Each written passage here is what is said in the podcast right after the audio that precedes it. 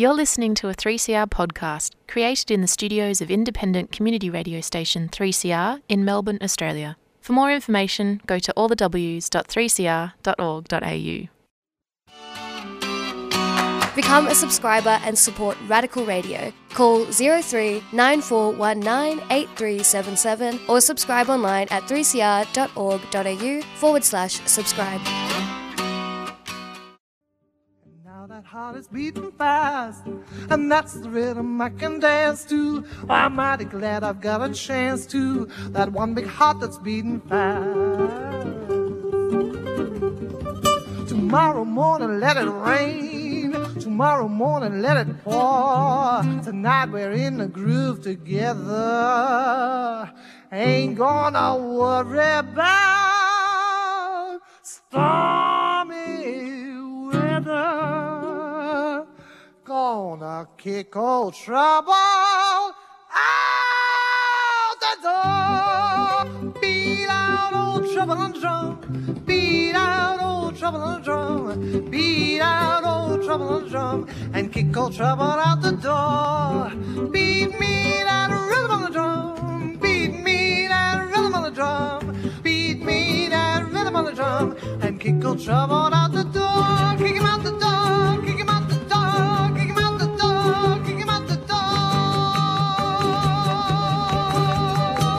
All right, here we go. Welcome to Radical Australian Community Radio 3CR, streaming live. That's right, live, folks, on 3cr.org.au.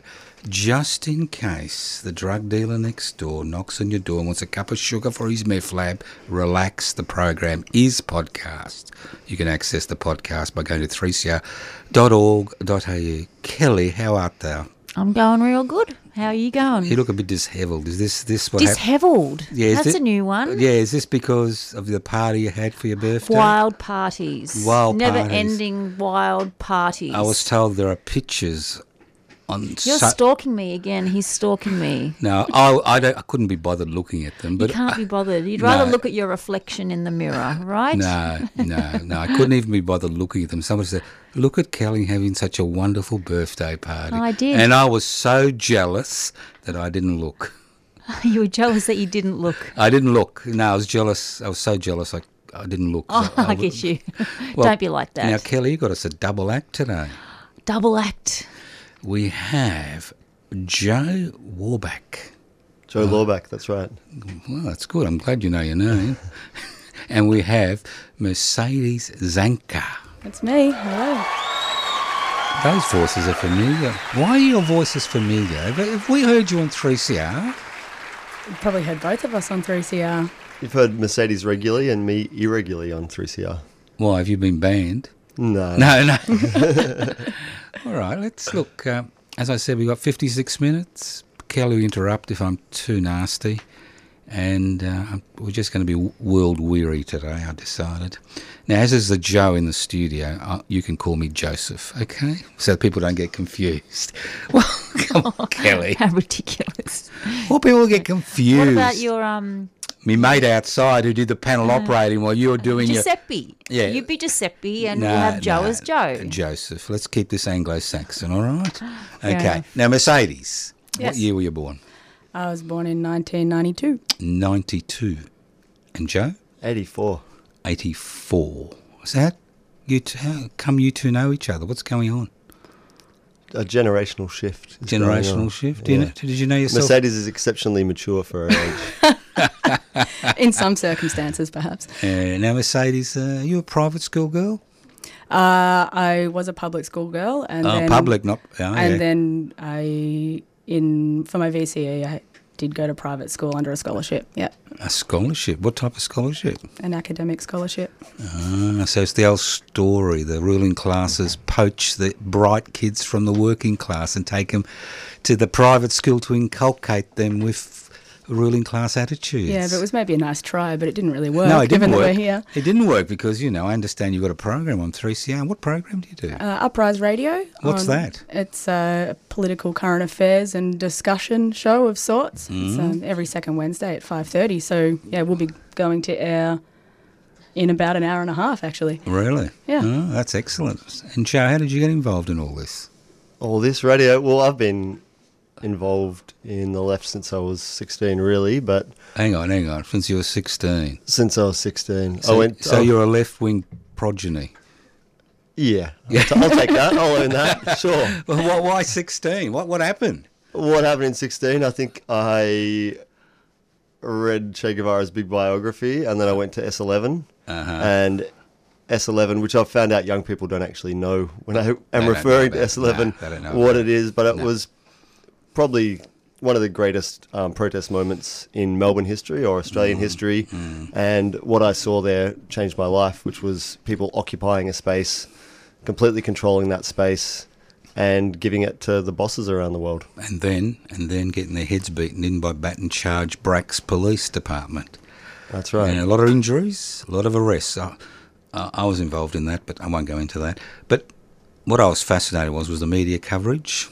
You saw the police wading in with their batons, beating people up, sitting on the ground, and the coverage was violence at S11 by protesters. It was just an extraordinary period. I remember we uh, occupied the stock exchange as part of that protest. Yeah. Well, so 16. What's a 16 year old? You should have been at school. What's going on? I was meant to be at school. I, I left school for a greater purpose.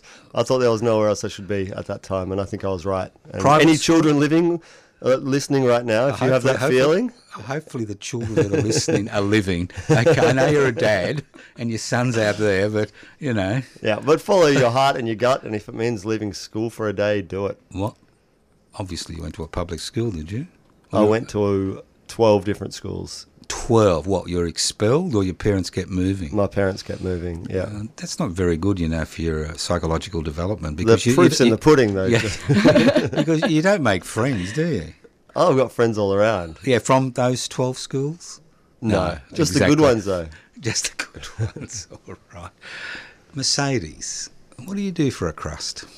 Uh, at a bar in Preston, actually, Ah. with uh, a fellow 3CR friend of mine, Dusty Reed, whose mum Kate has Lazy Wednesday afternoon. And it's a funny story, actually, um, as we were talking about moving through the ranks of the ruling class. Yes. Um, Dusty and I, a year ago, were given a bar.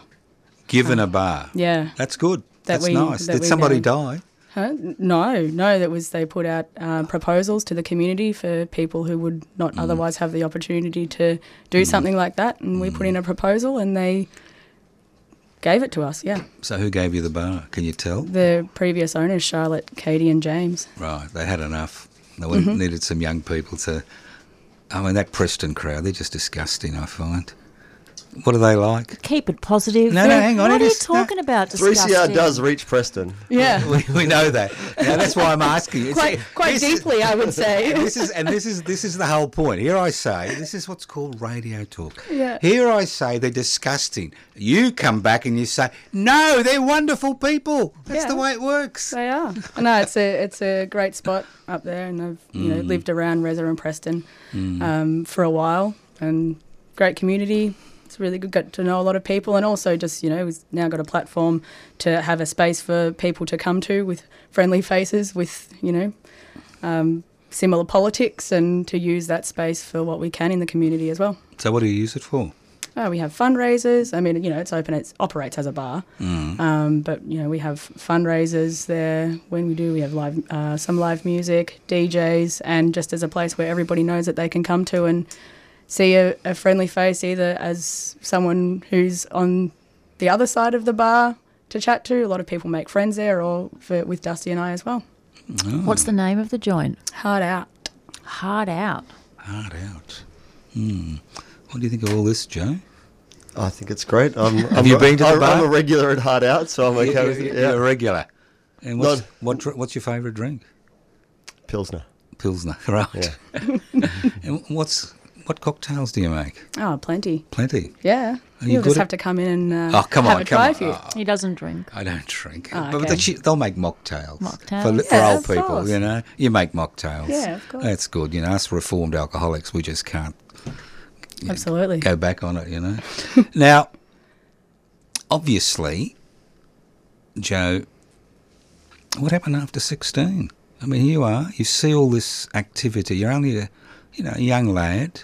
You've been radicalised. That's the terrible word we use these days. You've been radicalised. And what, what happened after that? I was living in the country, hmm an hour and a half from Melbourne, so I was looking for what I could do.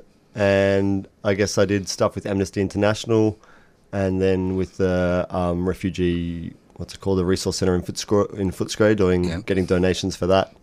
And then I went to uni and joined every kind of collective I could that was doing radical things. And I was like, well, what, what- are you guys going to cause trouble? Good, I'll be a part of you. Are Yeah. you guys causing trouble? Good. And that was uh, the kind of What the you- height of the anti-war you- campaign. So that was 2003. Yeah, yeah. Went to Baxter that year, yeah, what university? Melbourne. There's nobody there that causes trouble. Not anymore. Yeah. I'm not there I anymore. mean, I mean, I'm a graduate. I know. In my days, we caused trouble, but you kids are all consumer orientated, aren't it you? wasn't easy to find those groups. No, that's what I had to go- thought. yeah. Especially the collectives. Yeah. You would have found the Marxists, but the collectives are a bit harder to find. That's exactly what, how what, it What happened. What drew you to collectives and, instead of going down a, a Marxist-Leninist line? I didn't say I didn't go down a Marxist-Leninist line. Oh, you did. Tell us about it. How long did it take you to get disillusioned? I got disillusioned probably about two years after, Yes. and then was on my own for a while. And You're an independent activist. You I weren't on your own. You're an independent activist. I was, and I found that pretty frustrating with collectives not Well, getting stuff yeah, done. So I got drawn back to the Marxist-Leninists again Uh-huh. because they were doing things. That's and right. That's what I wanted to be a part of. Yeah. And but by that point, I had created more networks and friends and Mm. comrades that I could leave them and still get stuff done. Yeah, it's a huge issue, collectives and how they make decisions. You know, huge issue. I'm, I'm a great believer in uh, consensus bar one. because if you get one person who's got a bee in their bonnet or a personal issue of somebody else in the collective, as you said, the collective becomes paralysed. Mm. So, what type of decision making processes in the collectives you're involved in? There was a lot of clicking back in those days, Yep. which usually I clicked my way out of those collectives.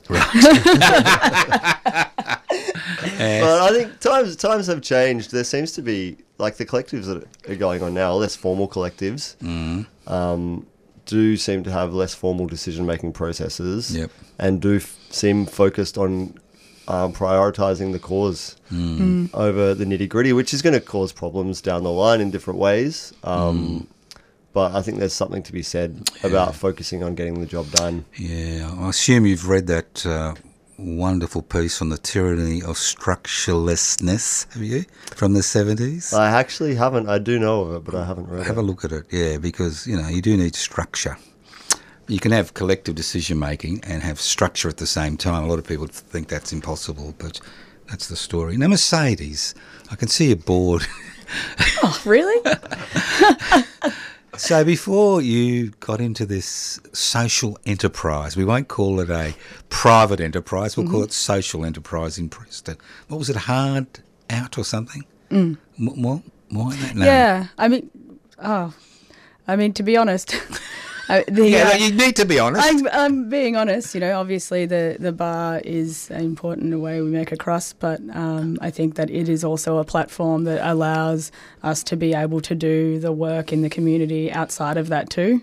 Um, so, you know, understanding its our position as knowing that we have a privilege of, of stability, a relative, you know, um, of stability. in so you're able to pay. You're able to pay the bills, basically. Yeah, and then also, you know, having one uh, stability employment um, and being able to have uh, some leeway in terms of with that stability of being able to be available for um, action and community things and the other things that we, we do outside of that place as well. And so, that's so, really so what- what drew you? I mean, you know, Joe was interested. You know, he was, you know, colour and action at 16. But what drew you into uh, left wing, progressive, collectivist type of politics? um, I grew up in a pretty small country town when I was there. Um, how many people? Uh, about 10,000. That's not small. That's huge. Well, I mean, I've also lived in country town with about 500 people, That's but, better, you know, yeah. at the time, but, you know, out of town there.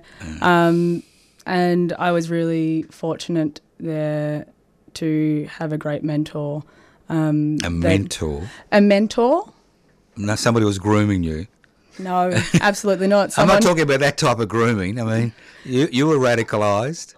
A mentor. What was? Um, someone who was very supportive in looking at the project. So the the demographic of the, the place of the town that uh, the town that I lived in was Right. Mm. was incredibly white um, in terms of mi- migrants. Yep. Um, and but is Ini has a large First Nations population as well, um, and so you know, pretty being pretty aware of growing up of the disparity of that with my classmates and seeing how that happened, and um, and just the being aware of how the town kind of operated.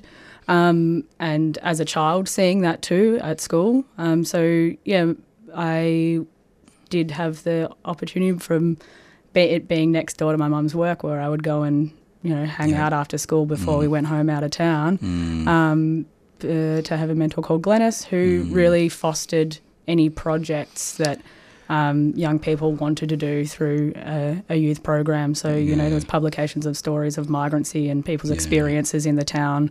Um, you know, it being a, a country town, the racism was pretty um, apparent. Yeah, we Um, kind of people don't understand that, uh, especially in the kind of smaller communities, you've got caste systems, and you're basically stuck because of ethnicity, Mm. whether you're First Nations, whether you've got a different religion. But there's these castes. People can be polite, they can be nasty, but it's very difficult to break out of that system. But I think it's changing. Do you think it's changing in small country towns? Um, I guess so. It depends. As soon as I finished school, I got out of there. So, Well, that's that's a normal that's the normal story, isn't it? Yeah. Kids finish school and they come to the big smoke. So you finished school and you came to the big smoke. Mm-hmm. What did you do in the big smoke? uh, I studied for a year after being overseas. Uh, excuse me. I Where'd, went- where'd I- you go? Home? Oh, I, I travelled a little bit around Right. Mm. and then went to uni and then dropped out after a year. And then What What were you doing uh, I at was uni? Yeah. At uni, Yeah. um, I was doing an arts degree majoring in international politics. Not at Melbourne Uni like Joe. Correct. I dropped out after a year though. Yeah, Joe. Uh, obviously, you didn't drop out, did you? No, I took my time though. what six Yeah. years for a free year course? No, five and a half. Five. That's excellent. Right. And so Mercedes. Letting it all soak in. Yeah, exactly. You, you want to know what's going on. So Merce- you had all that activity and that, trying to find those collectives, and then you're an independent activist. Now, Mercedes, when you came to Melbourne, you did come to Melbourne, did you, from the country town? Was it R- Victoria? Yeah, yeah, So I went to another school and and you know sort of worked and Mm. while I was in high school developed programs with the refugee community in Shepparton and things like Mm-hmm. that. Just seeing seeing the disparity and Mm. um, and how that was happening. And so I guess that was um, talking to people so you're there from, and the expe- you know you're, and the you're from experiences. you're from Shepparton, Echuca. Echuca, Mm-hmm. right? That's a little bit much, a little bit more sophisticated than Shepparton. Why do you say that? Oh, there's tourists. yes, they know. Yes, It's always two, really good weather in yeah, well, there's two Echucas. There's two Echucas. There's the tourist Echuca, and then there's the real Echuca. Mm. You know, I hate to tell you this. I live up that way, so be polite. Oh, really? Yes. Whereabouts? Can I ask? No, you can't. he won't tell you. I've got to protect myself. I have my.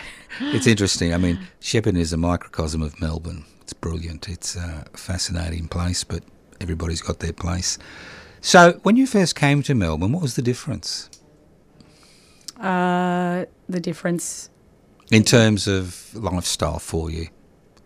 Oh, I mean, I was kind of studying, probably partying. Partying? Well, I mean, maybe about the, the same amount, but just getting to to know a city that I hadn't Right. really had that much exposure to prior to that. I didn't ever really come to Melbourne that much. Mm. Um, so just finding my way around, I guess, Mm. and getting to know people because you know not a lot of people that I knew from school um, were in Melbourne. So and um, finding out what what programs and things that I could involve myself in that it was similar to what I'd been doing and what I cared cared about. So Right. How about social circles and political circles? Did you start getting involved then or later on? Uh, on there was probably a bit later on. Um, I political circles, I guess I was involved in doing more community work and um, you know, homework clubs and things like that, um, rather than uh, political active circles. That came when I came back to you know when I came back to study again. That I was sort of on the. Hang on, hang on. You came back to study. You dropped out and then you came I dropped back. and then I came back. Yeah, What'd you come back for? I don't know because I felt like maybe I was ready for it. Needed to articulate myself. And so, did you finish the arts degree or did you do something else? I did. I did uh, international studies at RMIT after that. Right. Mm. Nicer place? Yeah, I think I was probably more ready to study at that point. But Right, um, you know, right. around then was uh, I was commuting to uni from out of town at that point. So you know, on the periphery of Bendigo Street campaign, um, and that's you know when um, probably more involvement and and What, getting the, more what- into Yeah. um, the, I guess the radical politics more so. Mm. And you know, as the sins I was studying, I've been doing. You know, I had been researching as part of my uni. Um, Mm. But yeah, I was on the periphery of the Bendigo Street campaign through friends, but having been commuting. Um, So that was your radicalised mo- moment, was it? uh, I think it probably came before that. To pinpoint a radicalising moment is probably a little bit difficult. I think it was probably more of a, a long game of. gr- long game, Yeah. right? Fair enough. Now, Joe, we haven't forgotten about you. You can relax. So you got your degree, and how did you make a crust after that? I don't think I did make much of a crust. You didn't make much of a crust. I went. Um, no, I went. I did. You're not, you're not a professional protester, are you? no, professional protesters get paid. Exactly. That's They what I get keep paid. Yeah. Yeah. I've been called professional protester. And I said, no, no, I've never been paid. I do it voluntarily. But if there's that job going, Yeah. Uh, both of us will apply. The two, I did- The I two did- Joes. I went and did honours, and I was going to do a PhD after that. Uh-huh. And then I decided I needed a backup plan, which was to do teaching. So I did a teaching degree. And what was that like? Did you do it uh, through Melbourne Uni or? I did it through Southern Cross University. I got one of the last dip eds in Australia Australia. to go up there. To, instead of doing a two-year masters, I got one of the last one-year dip eds. Beds. Right. Yeah. And have you been teaching? Uh, I've been teaching on and off in that time. Yeah, And what's it like? it's good. It's great. The kids are still great. Like I, I think you go away from it and you worry that social media and screens and all that has changed them a lot. Mm. Um, but the human in the teenagers is there as much as ever, and Yeah. they're not ruled by their phones. The social interactions aren't that different. The curiosity of children isn't that different. Um, and I think for me that shows kind of the strength of the human spirit, despite the onslaught that these children have had. That um, they're still as human as other generations were. Yeah, I think that's the mistake people make. They say, you know, every generation says the next generation is the lost generation. We were the lost generation in the 60s, and our parents were the lost generation, you know, goes on and But on. who is up to that to you know determine who is lost? It's like surely Ah, children of the future. It's the right? previous generation Yeah. that determines because they're jealous Mm. of our newfound freedoms because they had it rough and we've got all these newfound freedoms. That's my experience. I mean, they would have loved to have our life in the 60s and 70s. I'm sure they would have loved to have, you know, the life the kids have today. I mean, look at the expanse of knowledge they're actually exposed to, as well as the expanse of nastiness. You know, it goes mm. both ways. So, did you do any teaching, Mercedes? No, No, that's a short answer. formal. No, no, No, I don't do any no. teaching. Well, you do. You're, you're running this hard out bar. You do. You are teaching. You're teaching people. Yeah, I, I mean, I get. It. Well, you are. You are. You're looking after people. Yeah, but I think more um, transfer of knowledge and skills and things like that. By Hmm. the work that you do, you know, and the things that you do is, um, if we consider teaching in that way, which I guess is what it is, not mean- in a formal sense, perhaps. We're all teachers at 3CR. Hmm. That's why we do programs because we're teachers. We're, we're putting forward ideas. Whether people take them up or not, it's a different matter. Most people don't. But uh, we are teaching. What do you think, Joe? Absolutely, I've learnt a lot listening to 3CR. Have you? I've been taught listening to 3CR. Yeah, well, I've, I've been told by people that I radicalise them over the years, including a, a good friend of Kelly's. That's true. Yeah, he, his life was ruined ah, By listening to Anarchist World this, week. That's right, poor lad. How long's it been going now? Oh. 45 years, is that right? 46, I think. I That's pretty remember. wild. Well, no, not really. It's a wasted life. But that's a different story. We're here to talk about the guests. I don't want to be interviewed. You know that, Kelly. One day you'll do it, but not Well, as. I said to you before, I'm, Right. I'm not sure about being the being interviewed rather than the interviewer. It's a strange position to be. Well, in. it is, it is a strange is, position because is. I can I can ask you any question I like, and I, it's live. I don't have to answer it. Exactly, but it's still live. Yeah. And it puts you on the spot, and you be, Mm. it's, it's a little bit like you know when the doctor becomes the patient. Mm. You know, you begin to understand what it's like to be on the other side of the operating table, and so I think it, it's it's a good experience. I do recommend it to people. To yeah. So Mm. so Joe, what are you doing these days? Apart from I've part-time actually teaching? just returned to teaching for the first time in a while.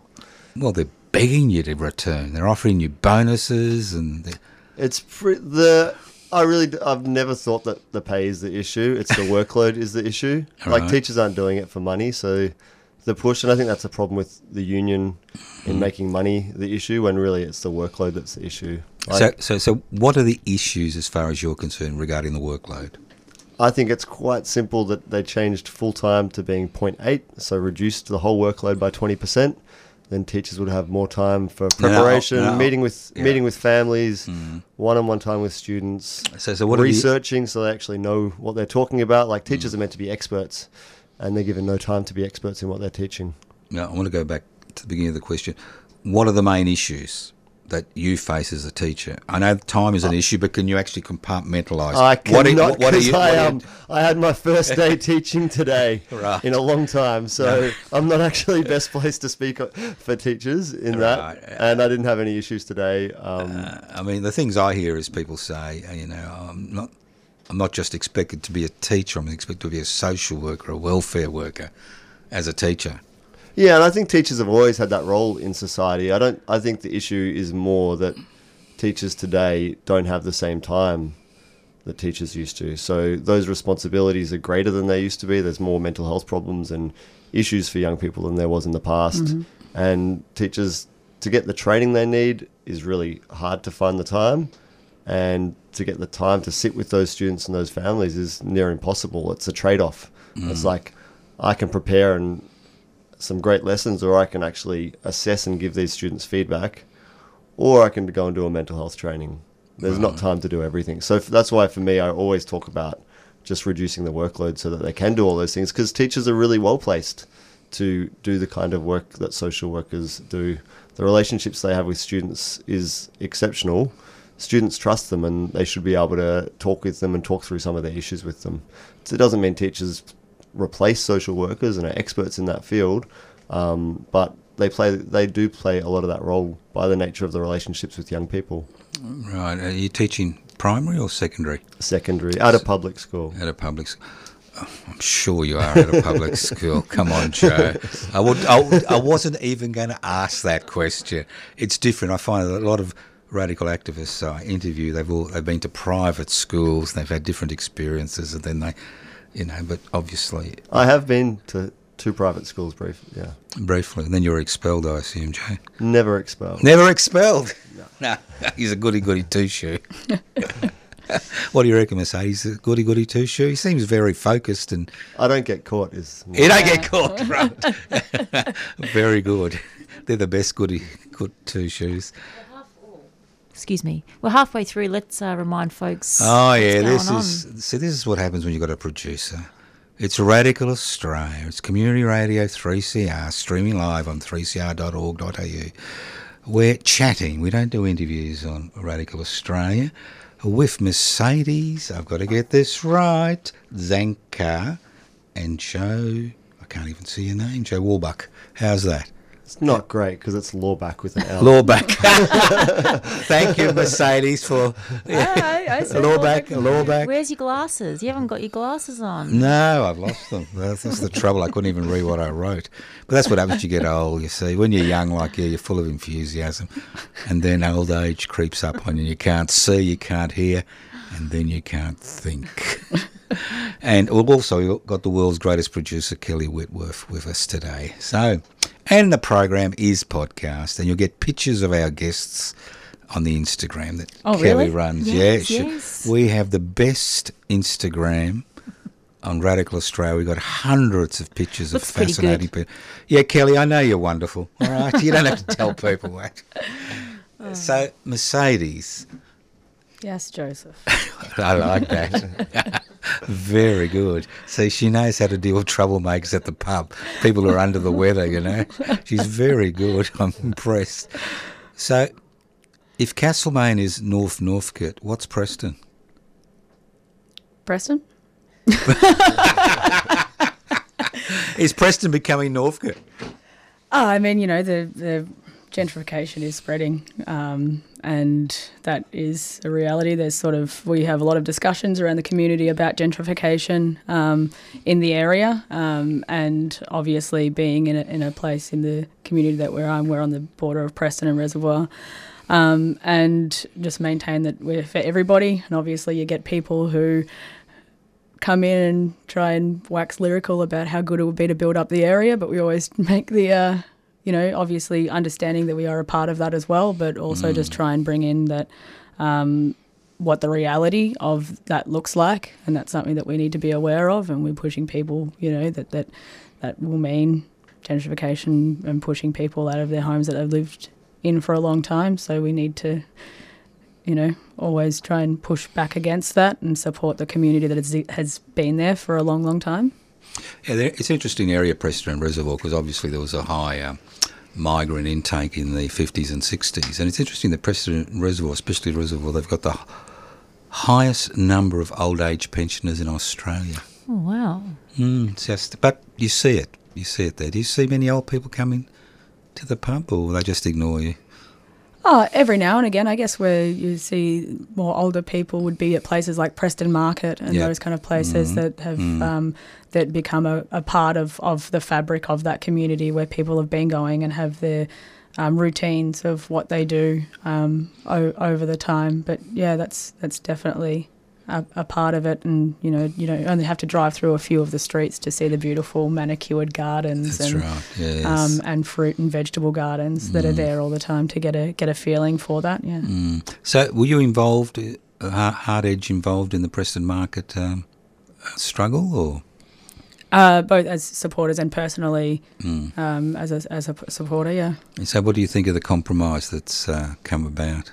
What is to What's re- happening now? Yeah. In terms of just What to is keeping happening? s- Can you tell uh, me? As far as I'm aware, is that they're keeping some of them and still building the apartments with That's the market right. underneath. Yeah. yeah. Um, I mean, it still takes up the things you have to, con- you know, that is important to consider about the Preston market is when, like, when they destroy that car park. Yes, we want to encourage people to um, take public transport and more environmentally friendly, but look at the demographic of the people that use that market, and it's people who might not, you know, have the the capacity to get on a tram or you know or a bus or anything like that. And that's you know when you when you get rid of that that's a large demographic of the people who have been going to this market for a long time. Um, and, you know, we all know about the developer and the owner of the land of Preston Market and what he thinks about it and, Mm, you know, mm. the, the slimy ways in which they've campaigned to try and as it appear as if they're acting on behalf of the traders and things like that. Whereas, you know, it's clear that that's not the case for all of the traders. That's right. You know, 2,000 apartments. Now, Joe, how did you survive your first day at school? Today, today, as a teacher. Oh, it was great. It was great. Yeah, Uh, yeah. You bonded. I bonded, yeah. Yeah. So they didn't throw paper planes at you? No, I No. just I just talked to them about how in a lot of cultures, teenagers of their age are actually respected as adults, treated Yeah. like adults, and given the responsibility of adults, and Yeah, I'm going to carrying treat guns, them in a similar way. Yeah, carrying guns and being involved in um, struggle. Carrying guns, yeah, Mm. absolutely. Yeah. And what what do, what do you teach? English and humanities. Huma- what's humanities? That's history, legal studies, geography. That's, So they put it all into one. yeah, That's terrible. I don't want to give them too much information. Oh, I used to Otherwise, they might get radicalised. Yeah, Well, you, you'd never radicalise anybody, Joe. You're just too pleasant and polite. that's how I get away with it. See? exactly. Yeah. Goody two shoes. They're the worst, aren't they, Mercedes? The worst. Oh, I don't know if I mean, I look at with that. Mercedes and she's got a Palestinian scarf on and a Palestinian flag on her pants, and I look at Joe and he just looks brilliant, brilliant. Sensible shoes, sensible dark shirt, sensible pants, uh, you know, short hair, a little bit That's of grey, never get bit, caught. a bit of bit of greyness, but you know, you're doing well. Yeah, you're the worst, aren't you? In the best way. In the best way, yeah. I- I'm the kind of person that's allowed to go to the tennis. and for the movement, that's not a bad thing. Yeah, yeah. Did you did you pay your eight hundred bucks for uh, the, the men's singles finals? I was at the women's singles actually. and women's singles, and what happened? Uh, what happened was was there with a friend, and I'm not really into the tennis, and found myself at the final. Um, Found yourself at the final. found myself at the final. Amazing. Yeah, despite my Well, the way you look, uh, obviously look like a tennis coach to me. yeah. and was waiting for an interesting point in the game because I had a few things to share with the audience. Uh huh. That's nice. Um, and the second set, the underdog player Mm-hmm. was about to break back, and I, I could feel the tension in the air Uh huh. Uh-huh. and the eyes focused on the court. Mm-hmm. And we decided to stand up and raise the Palestinian flag and very quickly shout Free Palestine before they But- cut us off, which yeah. apparently was heard um, on some stations, not everywhere, but Mm, a number were. And then we were taken away and um, wearing our Free Palestine shirts slammed up against the glass so that all passers-by could see pressed firmly against the glass t-shirts saying free palestine and Mm. security guards holding palestinian flags so uh, then the police came along and were pretty disappointed that we were still promoting our cause they Mm. pushed up against the glass and then we were banned um, Banned. From the rest of the tournament which was pretty hard to deal with i'm still digesting that Oh. You were banned The- the from the, whole- Australian Tennis Open. the whole 2024 Oh, australian Joe. open yeah Joe, you missed the men's finals. i did miss the men's final. I mean, the, uh, the minimum ticket was eight hundred bucks. You know, it's called, you know, you know, legalized scalping. Have you heard of that? I have heard of that. Because that's that's what the tennis is. Legalized scalping. The fewer the tickets, the higher the prices. It's just extraordinary. It's not there not fixed price for the finals. I can't believe that you found the money to get into. Was your friend? Uh, could you get me a ticket for next year? my friend in that situation was the community. So big respect to the community. All right. all right. So I've got to go to the bar. that would be a make, good starting make- point. yeah, yeah. make myself known, buy a few drinks, and you know. s all right, okay, I know, I understand as it was. So how much did it cost? Four hundred bucks? No, we, we had to get good seats because we wanted to be heard. Yeah, yeah, yeah. So I think and they were heard. Yes. I think it cost seventeen hundred for two tickets. Whoa, you're in. So the, and was- that's the, women's people were- final. that was the women's final, and I was just looking around at the people. I was yes, just like, yes. I've never seen these kind of people. I was like, what do they talk about? We were trying to, we were a bit nervous. We were trying to just see what they actually talked about and what Well, their they lives looked about- like a little bit. well, they And it talk was about their pretty boring. What was the reaction in the crowd? The reaction I didn't hear it because I was so bent on Yeah. still chanting "Free Palestine" and ceasefire. But the reaction was a lot of booing, and as soon as the booing stopped, then people, other people in the crowd, at least two other people, chanted "Free Palestine," Yeah. and one of those has contacted me and said, "As soon as you guys left, I had to So- chant "Free hmm. Palestine" as well." So Yeah, that was the second time we hit the tennis in that week. Yeah. Oh, Um, the other right. one was an action of we've never done an action that's got so much worldwide media attention, which for us was a really special thing that we knew it was reaching people in Palestine. Um, the moment just after we did it, so me and I think Mercedes is not shy about this. Me and Mercedes um, drove past with the speakers raised up on the back of our utes with the sounds of war and chanting "Free Palestine" while people inside did their actions. And then we got to I got to Hoddle Street and I saw this car race up next to me and I was like, oh no, Zionists, quick, do the windows up. And the windows wound down on the car and it was a Palestinian family. Hmm. And they saw everything and heard everything and they raced up so they could thank us. Yeah, yeah. Well, it happens. And people don't realise that. So it takes a bit, it takes courage, but more than courage, it actually takes imagination. Yeah, I think that's a big mm-hmm. And, part. and, of it. and that's the thing about a lot of activism is very pro forma, you know. You chant, you march, you go home. So that type of thing is, you know, it shows imagination. But it's it's a cycle as well. I think mm. the more you do actions like that and are part of creative actions, the more the ideas come to you and your imagination because you start to believe that you can That's do right. them. That's yeah, right. I, I absolutely agree with that. Yeah. Look, look at the uh, neo-fascist toy boys, you know, in their little black balaclavas, you know. I understand. I mean, I was very upset for them, you know. I mean, they went to Sydney. Most of them were Victorians. They went to Sydney to get some photo ops on Australia in front of the Opera House and the Sydney Harbour Bridge, and never came to fruition. It's very sad. At least your action was positive, and it was for a good cause, and you actually got the publicity. They also just thought they could be big and tough on some empty streets, I guess. Well, it all depends on the police. I could tell you a story about Ballarat, but I'm not going to bother. Now, Mercedes. That's Huh? nice. yes? It's said all right. Joe. Yeah, ah. she was being facetious. She's- that's, that's her role. Remember, what we forget is when we're on radio, it's a show. Mm-hmm. You got an hour, you got to mm-hmm. fill it. Mm-hmm. It's live. You need to keep people's attention. So, Oh, so I've got to keep talking? Is that what you're telling me? Mm. I think it's time for Mercedes to sing the song, isn't it? what's Oh. Don't do that to me. Do you, do you sing Mercedes? No, I don't. He's because to we throw me in don't it. we do not allow music on this program Oh. unless the person has a talent for it. So No. Joe, it's your turn. Yeah, so I can select the talent very well. Come on, well. come I've on. got I- we want- ears. We want you to sing. That's not going to happen because I really believe in this show and I want listeners to stay tuned. No, no, no, no. We want look. You asked Mercedes. You should be able to sing. Sing something. You, you must know something. I do know some things, but I'm not going to sing now. I've You're not going to sing. quite a croaky throat after my first day of teaching and Well, you my were scre- screaming on the weekend. I weekend was going to say, well. I think it's, yeah. Screw it the weekend.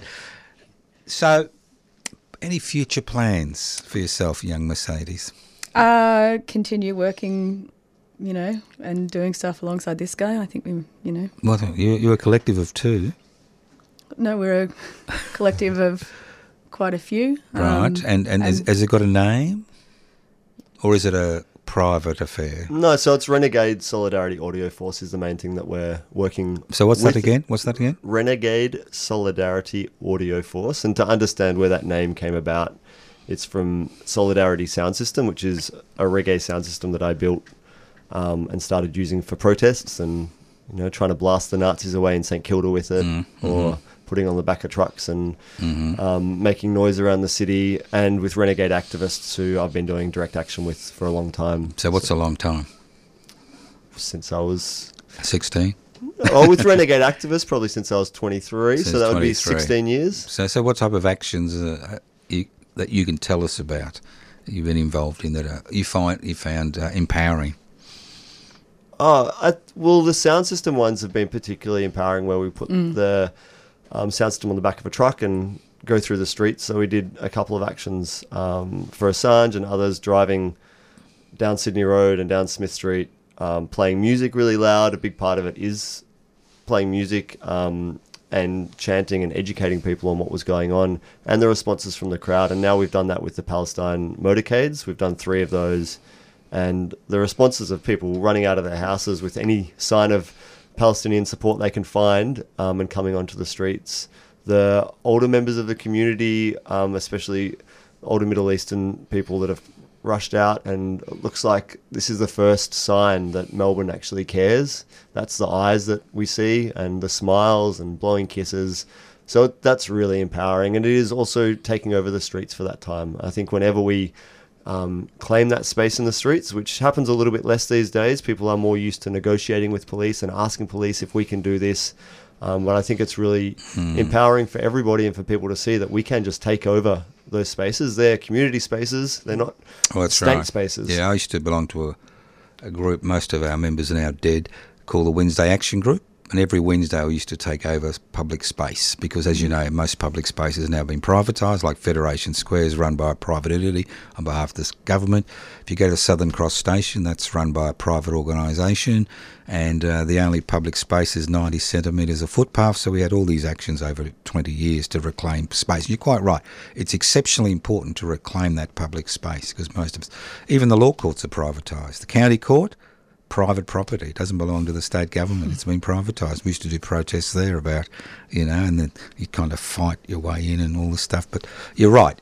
you take back public space because that's essential because we've lost everything Yeah. in that regard. and also the you know that public space in terms of the physical space, but also by Mm. amplifying voices and noises, it means like you know you kind of Yeah. can penetrate areas that you Yeah, can't by yeah. just visually or anything like that, and that's something that we've been doing, you know, at, at Park Hotel, um, Mm. protests and.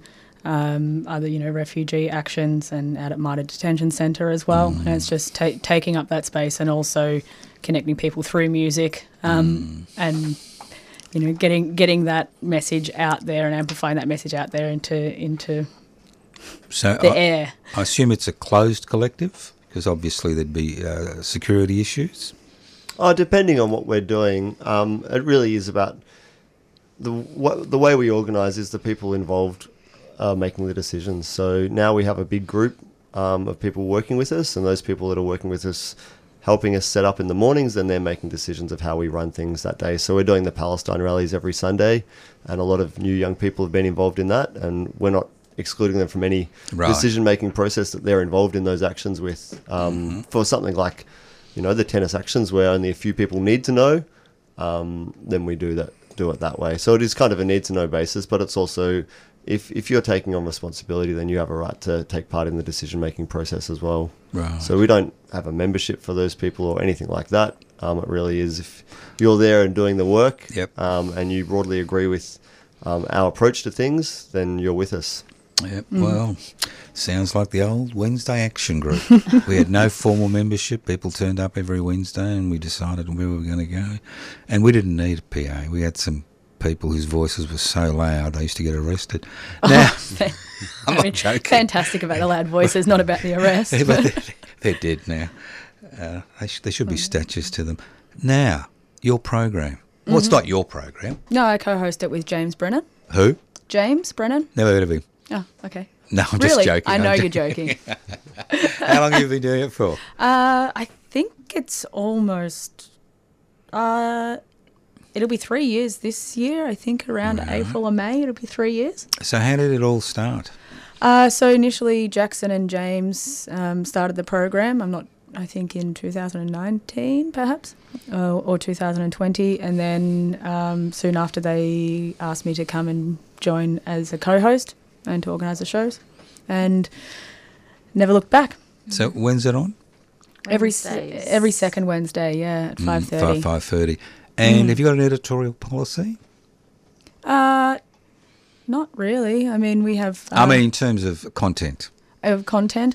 Um, I mean, I think we both, like James and I, both have uh, similar ideas about what to do on the show. I think, you know, for me, it's important that obviously there's um, to to amplify actions and things that are going on, so people kind of know, or, or certain political events. Um, you know, like as an example, you know, speaking to people with floods in Lismore when that happened, the release of the IPCC report and getting different perspectives on that. Um, over, you know, the last four months, um, a lot of what we've been playing is just replaying the speeches from the rallies on Sundays that we record because we do the sound that we record from the desk um, and amplifying those voices um, a lot more. Um, so, because I mean, you know, in the last four months, particularly, when you're talking about the genocide of Palestinians, there's not really much to analyse except just to hear from people themselves, you know.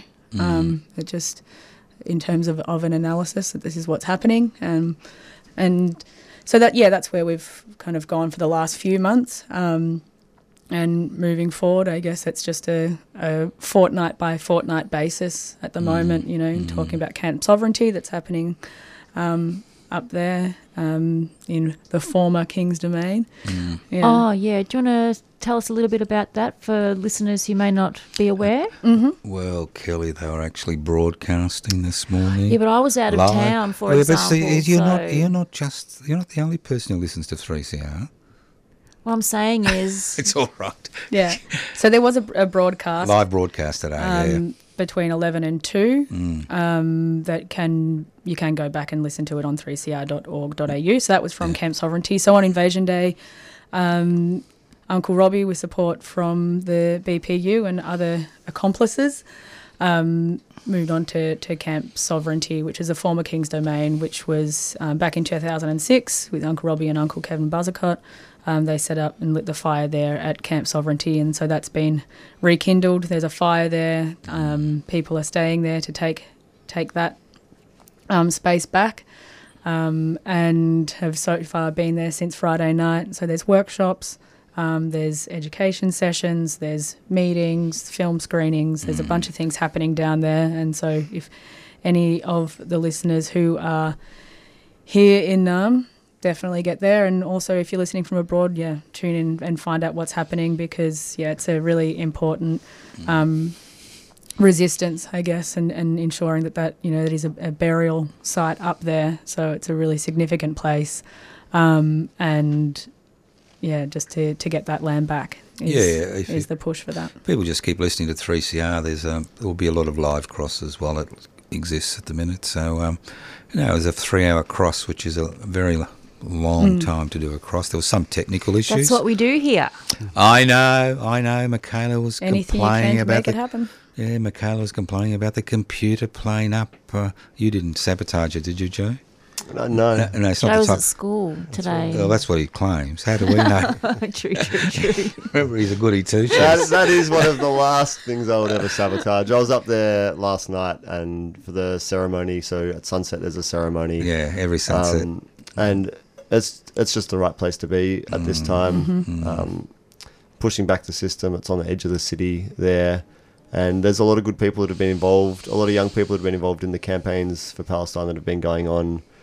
Um, a lot of discussions that need to be had are being had there, and it's a space where people feel safe and confident to have those discussions. Yeah, yeah.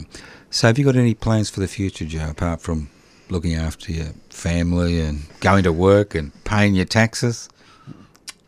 Uh, causing more trouble, I guess. No, no, no, no. Oh, that was what I was going to say. Joe, Joe, we don't cause trouble. What we do is we address trouble. Other people cause trouble. We try to fix it. That- yeah, I'll take that. No, no, but I guess no, no, people think, you know, they think, oh, you're just a troublemaker. You're just on the fringe. You're just on the margins. I- I, I find it. I never, I never describe myself as a troublemaker. I always describe myself as somebody who's trying to make positive change against a negative system. yeah. Yeah, Because people, they, they think, oh, he's just a troublemaker, like Mercedes. He's I just a guess I own. I'm happy to own being a troublemaker. Well, you're not a this system. troublemaker. You're trying to I'm change making. things. I make trouble for the system, mm-hmm. and mm-hmm. if No, I'm called a troublemaker for that, then Splitting I'll hairs, happily own it. No, no. Big Joe. it's- Big it- Joe splitting No, hairs. it's, it's Joseph. It's it, it, it's it's a. One thing I've always been. What about an agitator? Yeah, that's all right. You can be a washing machine. You can be a washing machine if you want to. But the thing is, the thing is, what we need to be able to do is to break out of the fact that we are fringe, and we've been fringe for decades in this society in Australia. And what, once we accept their terminology, then we push ourselves into a corner. For example, I never use the word welfare. We have a social security system, you know, which was established to look after people if they ran into trouble. It's not welfare, it's a social security system. And if you look at the legislation, that's what it is. And I, I think it's a mistake. Well, this is just my opinion. I think it's a mistake for us to define ourselves as far as they're concerned. I think I'm much, much better human being than they'll ever be. Oh, I, I agree with that.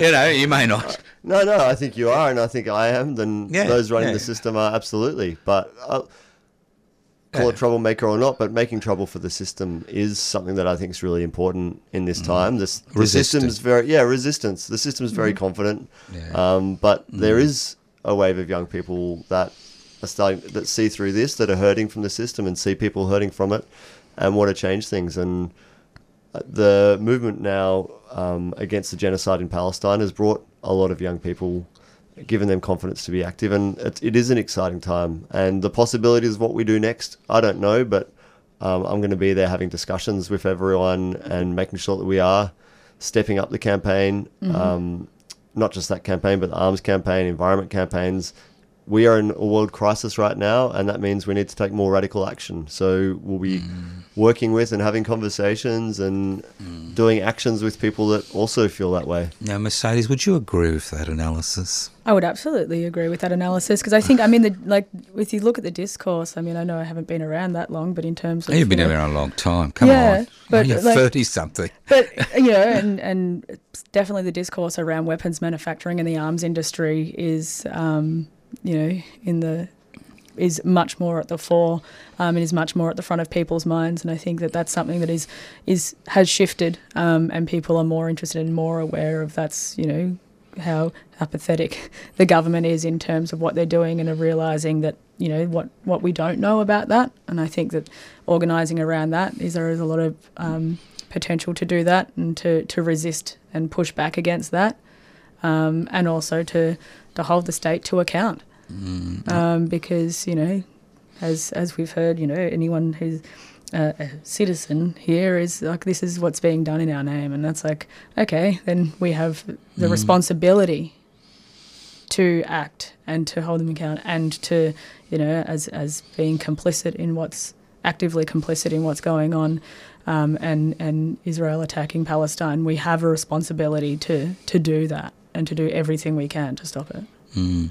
Look, I, I know you wouldn't be talking to a property manager, but I was talking to a 73 year old property manager before I came here who would you wouldn't describe as radical, and his major concern is the fact of how easy it is with all the weapons that are around to slip into World War Three, and we're no longer an isolated uh, continent at the edge of the earth. We're part of this globalized system, and we could be sucked into war tomorrow.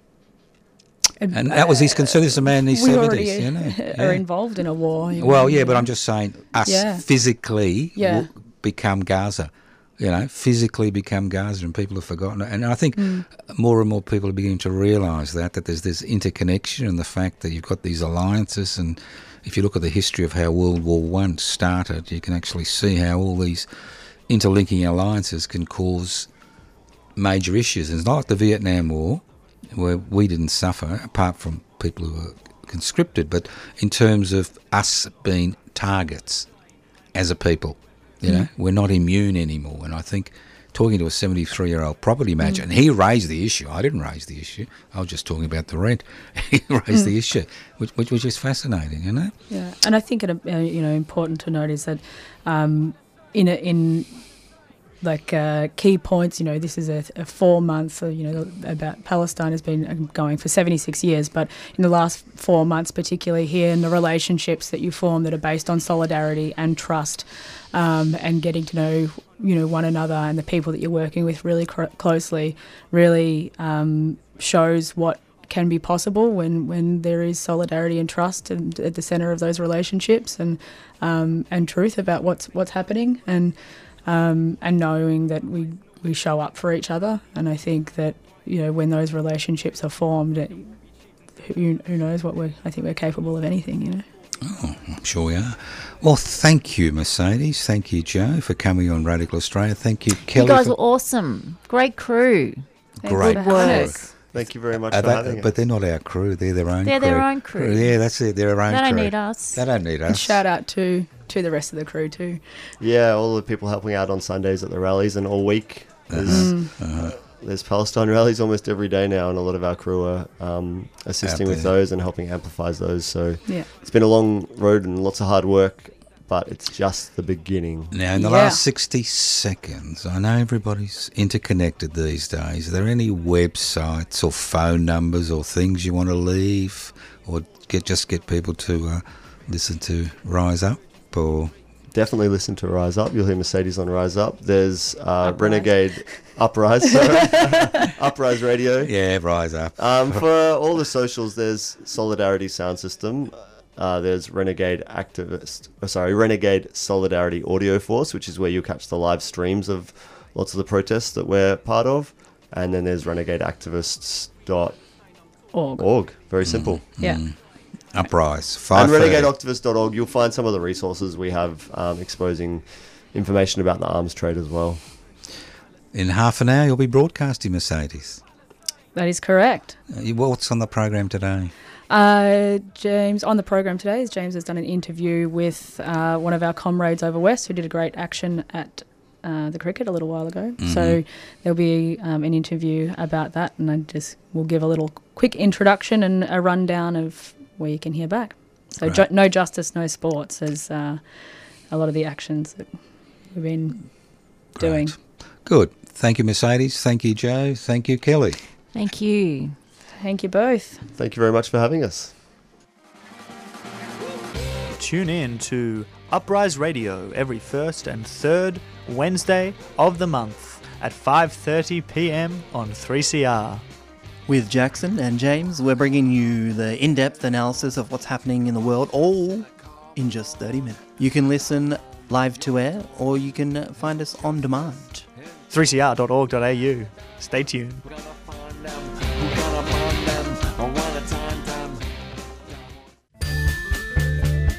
3CR is about community, and we welcome your participation at the station. 3CR is open to a wide diversity of volunteers and is a great way to connect with Melbourne's activist community. Have you ever thought about volunteering, doing a reception shift, getting a program on air? Training in radio skills or contributing to one of the station's committees. There are many ways to be involved at 3CR. To find out more, go to 3cr.org.au and get in touch.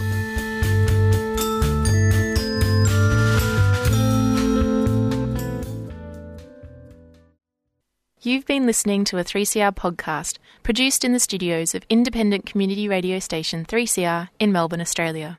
For more information, go to allthews.3cr.org.au.